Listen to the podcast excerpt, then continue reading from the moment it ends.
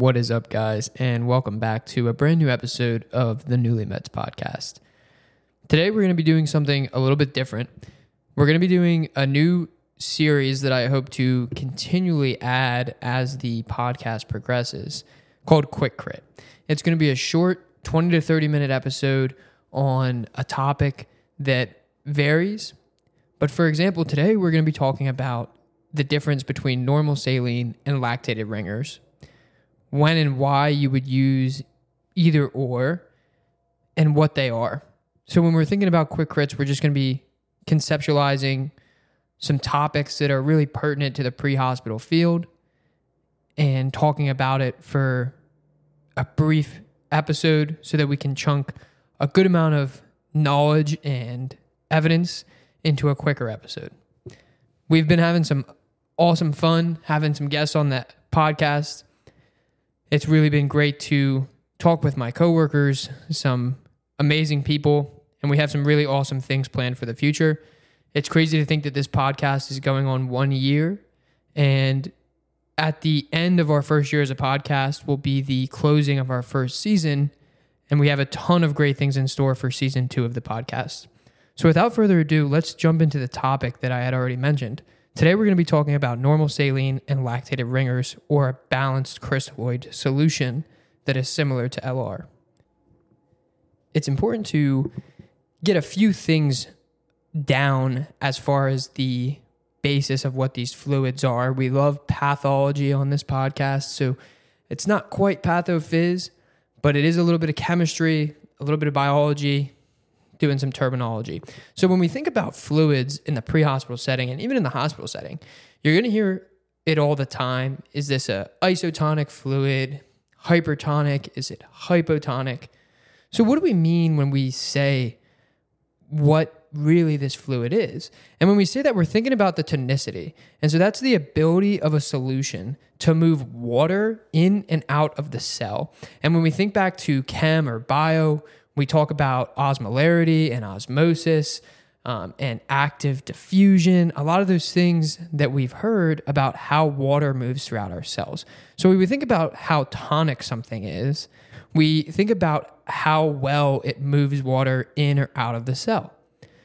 So if something is hypertonic, we're going to think that the cell is going to become more skinny.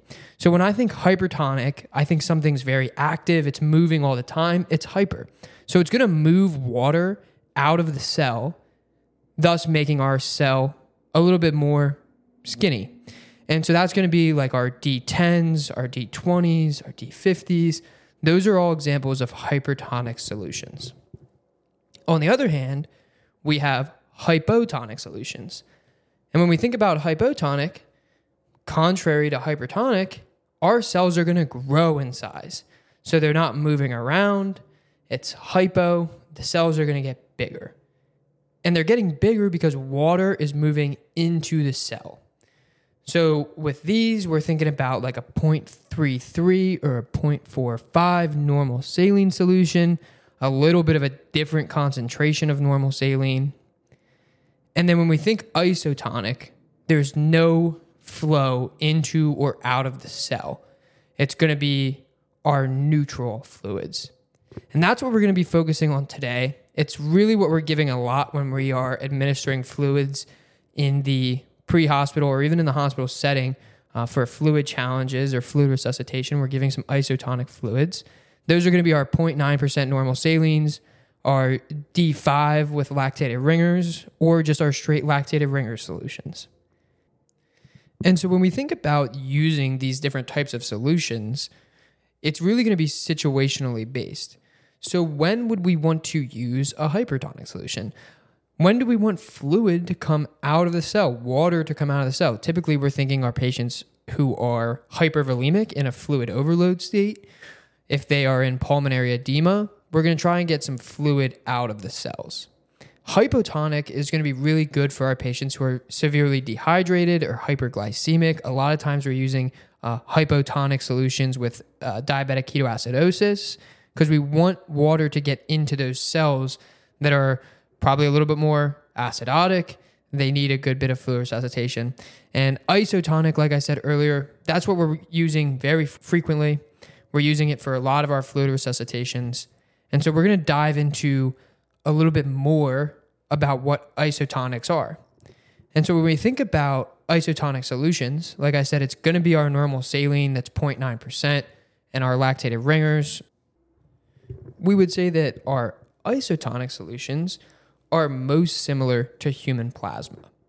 So that's the next bit of background that we're going to get into is what is the composition of our human plasma?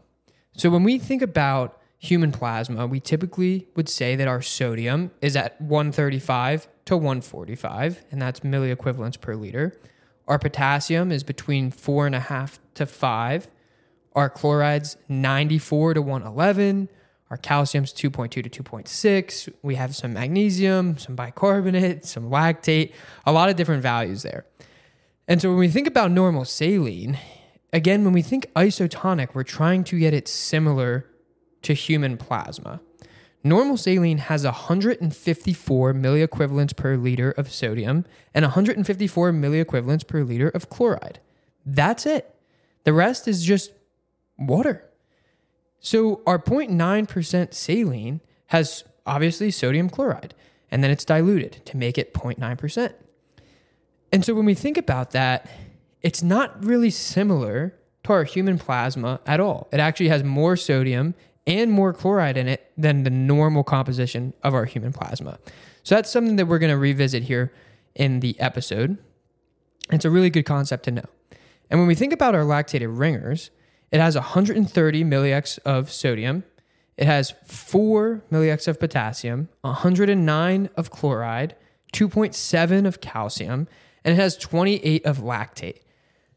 That's the composition of lactated ringers. And when we think about the lactate in LR, it is very quickly converted to bicarbonate. So if you listened earlier, our human plasma has 1 to 2 milliex of lactate. Lactated ringers has 28, but human plasma has 23 to 27 milliex of bicarbonate. That lactate that's in LR very quickly gets converted to bicarbonate. So when we think about the differences between these two fluids, one of them more often than not, is going to be better in a majority of our patients. So let's talk about that a little bit. If we're thinking, how do we make the most appropriate fluid resuscitation for our patients? What fluid should I give? We would want to give something that's probably pretty close to their human plasma. We want to restore equilibrium in the body. And so when we're looking at it on paper, lactated ringers is the obvious choice. And when we start to dive even further into literature, there's some really great studies that were conducted that show LR is super beneficial for patients. And so we're going to talk about that a little bit more because I know what you're thinking right now. I was told never to give lactated ringers in hyperkalemic patients and acidotic patients really told to not give LR as much as you're giving normal saline. And I'm here to tell you that that's wrong. We've been doing it wrong. And there's some really, really great literature out there that shows we've been doing it wrong. So right now you're thinking, Will, what's that great literature that says I should probably be giving more LR than saline? What is some of that literature that says ringers is not bad in our patients? Probably the right thing to do in a lot of our patients. So the first thing that we want to address is what we talked about earlier. Should we be giving it to our hyperkalemic patients? Does it really make sense to give a patient who already has a ton of potassium a fluid challenge that has potassium in the mixture? And the answer is yes. There were two massive studies that were conducted, and they showed some awesome findings with LR and saline. And so the two studies that were conducted was the SALT ED trial and the SMART trial. We're going to talk about both of those in this episode. And they were very similar trials, except one of them evaluated non critically ill patients and the other evaluated critically ill patients. But the first myth that we want to debunk is should we be giving ringers to patients who are hyperkalemic? And the answer, long story short, is yes.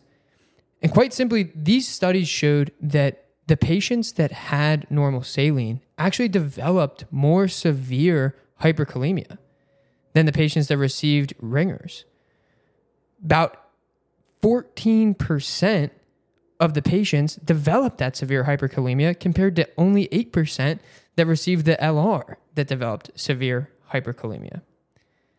And the other massive finding of this study showed more findings with our electrolytes, and it really looked at our renal function. So, one of the things that this study looked at was major kidney events in 30 days. And the patients that received ringers had 4.7% of, of those patients had a major kidney event within 30 days, and 5.6% had one in 30 days with the normal saline.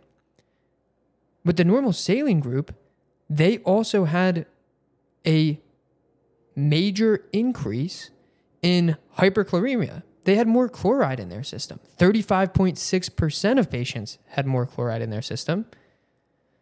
And they also had a higher 30 day mortality. 29.4% of patients had a higher 30 day mortality with the normal saline compared to their counterpart, which was lactated ringers that had 25.2% mortality. So those findings in the SALT ED and the SMART trials showed that ringers is actually pretty good for our patients that have renal impairment. It's pretty good for our patients who are hyperkalemic. They're actually not developing severe hyperkalemic or hyperkalemia compared to our saline counterparts that are receiving uh, normal saline and developing more hyperkalemia. And when we think back to earlier in this episode, that actually makes a lot of sense because LR has that bicarbonate in it, it has a buffer in it, and it has potassium in it. And when we're giving that potassium to the cell, it's going to want to draw toward that lower concentration. So it's going to have a lower concentration of potassium in the cell because the LR has four to five milliequivalents. And if the potassium's six, seven, or eight, it's going to want to be drawn toward that concentration. And we've seen this in studies of ringers versus saline. And the other myth that we hear is if our patients already have a high lactate, if our patients are in lactic acidosis, avoid ringers. The same way that we talked about hyperkalemia, our patients have a ton of potassium. Let's not give them something with more potassium. And so the speculation would say that in LR, you have 28 milliequivalents per liter of lactate compared to normal saline, which has none, and human plasma has one to two. So it's going to worsen lactic acidosis. But that's actually wrong. And we talked about it earlier because when our bodies metabolize that lactate to prevent the cellular death, it's going to turn into bicarbonate. And we won't be having the metabolic acidosis. And we again see this in another double blind randomized control trial and this trial showed that patients that received normal saline had a decline in their overall pH. So we're actually seeing them become more acidotic, again, compared to the lactated ringers counterpart. So, what do a lot of these studies show? And as always, I'm going to link all of the literature in the show notes. But a lot of these studies are showing that lactated ringers is a lot better than normal saline for a ton of our patients we know that saline is going to exacerbate our acidosis. We know that it's going to be a little bit more dangerous in hyperkalemia, actually. And we know that saline is going to increase the potassium in our body and make our patients more acidotic and more hyperkalemic. There was a significant number of animal trials that were conducted. One of them showed normal saline versus lact- lactated ringers in sheep with septic shock. And normal saline was associated with more acidosis, a reduced cardiac index, more coagulation, just a number of negative findings with normal saline. So, when we think about this in the pre hospital setting, it's important to take everything into consideration, to look at these studies, to get a better understanding of the new up to date medical literature that's out there.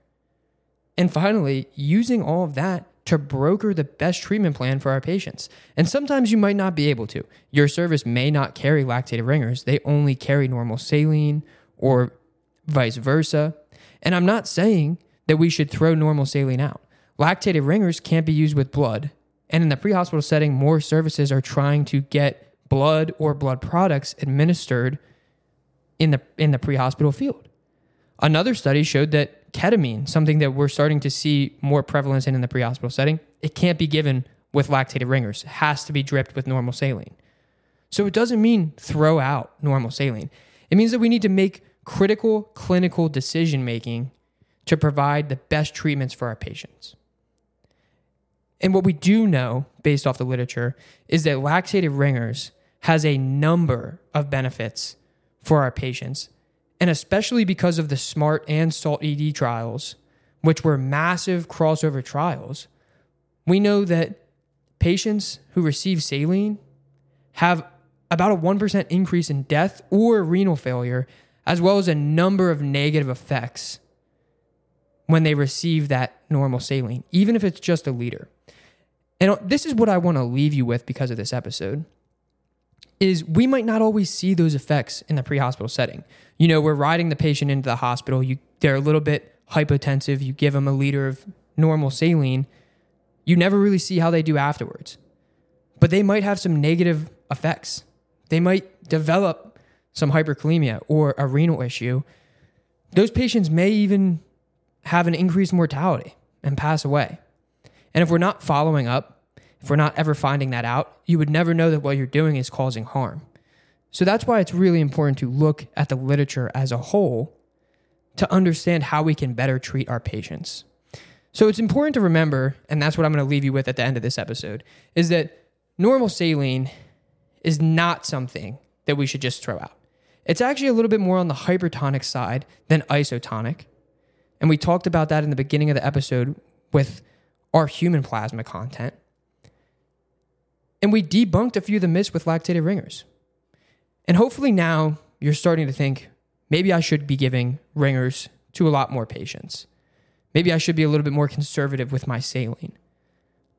And figuring out the appropriate situations to do everything in. And so it's, again, the most important piece of this podcast is to remember that we are trying to make the most appropriate clinical decision. And these quick, quick episodes are great for that because we can dive into some literature and look at how evidence based medicine works. And so that's what I want to leave you with today. I urge you to jump into the articles, to look up the SMART trials and the SALT ED trials, and formulate your own opinions and treatment plans based off of what you have on your ambulance, what you have on the helicopter or in the hospital. We're only as good as the tools in our belt, but we're also only as good as our knowledge base and foundation. And the more we add to that, the better providers we're going to be for our patients. And that's the most important thing. Develop strong, well thought out clinical decision making to give our patients the best outcome possible.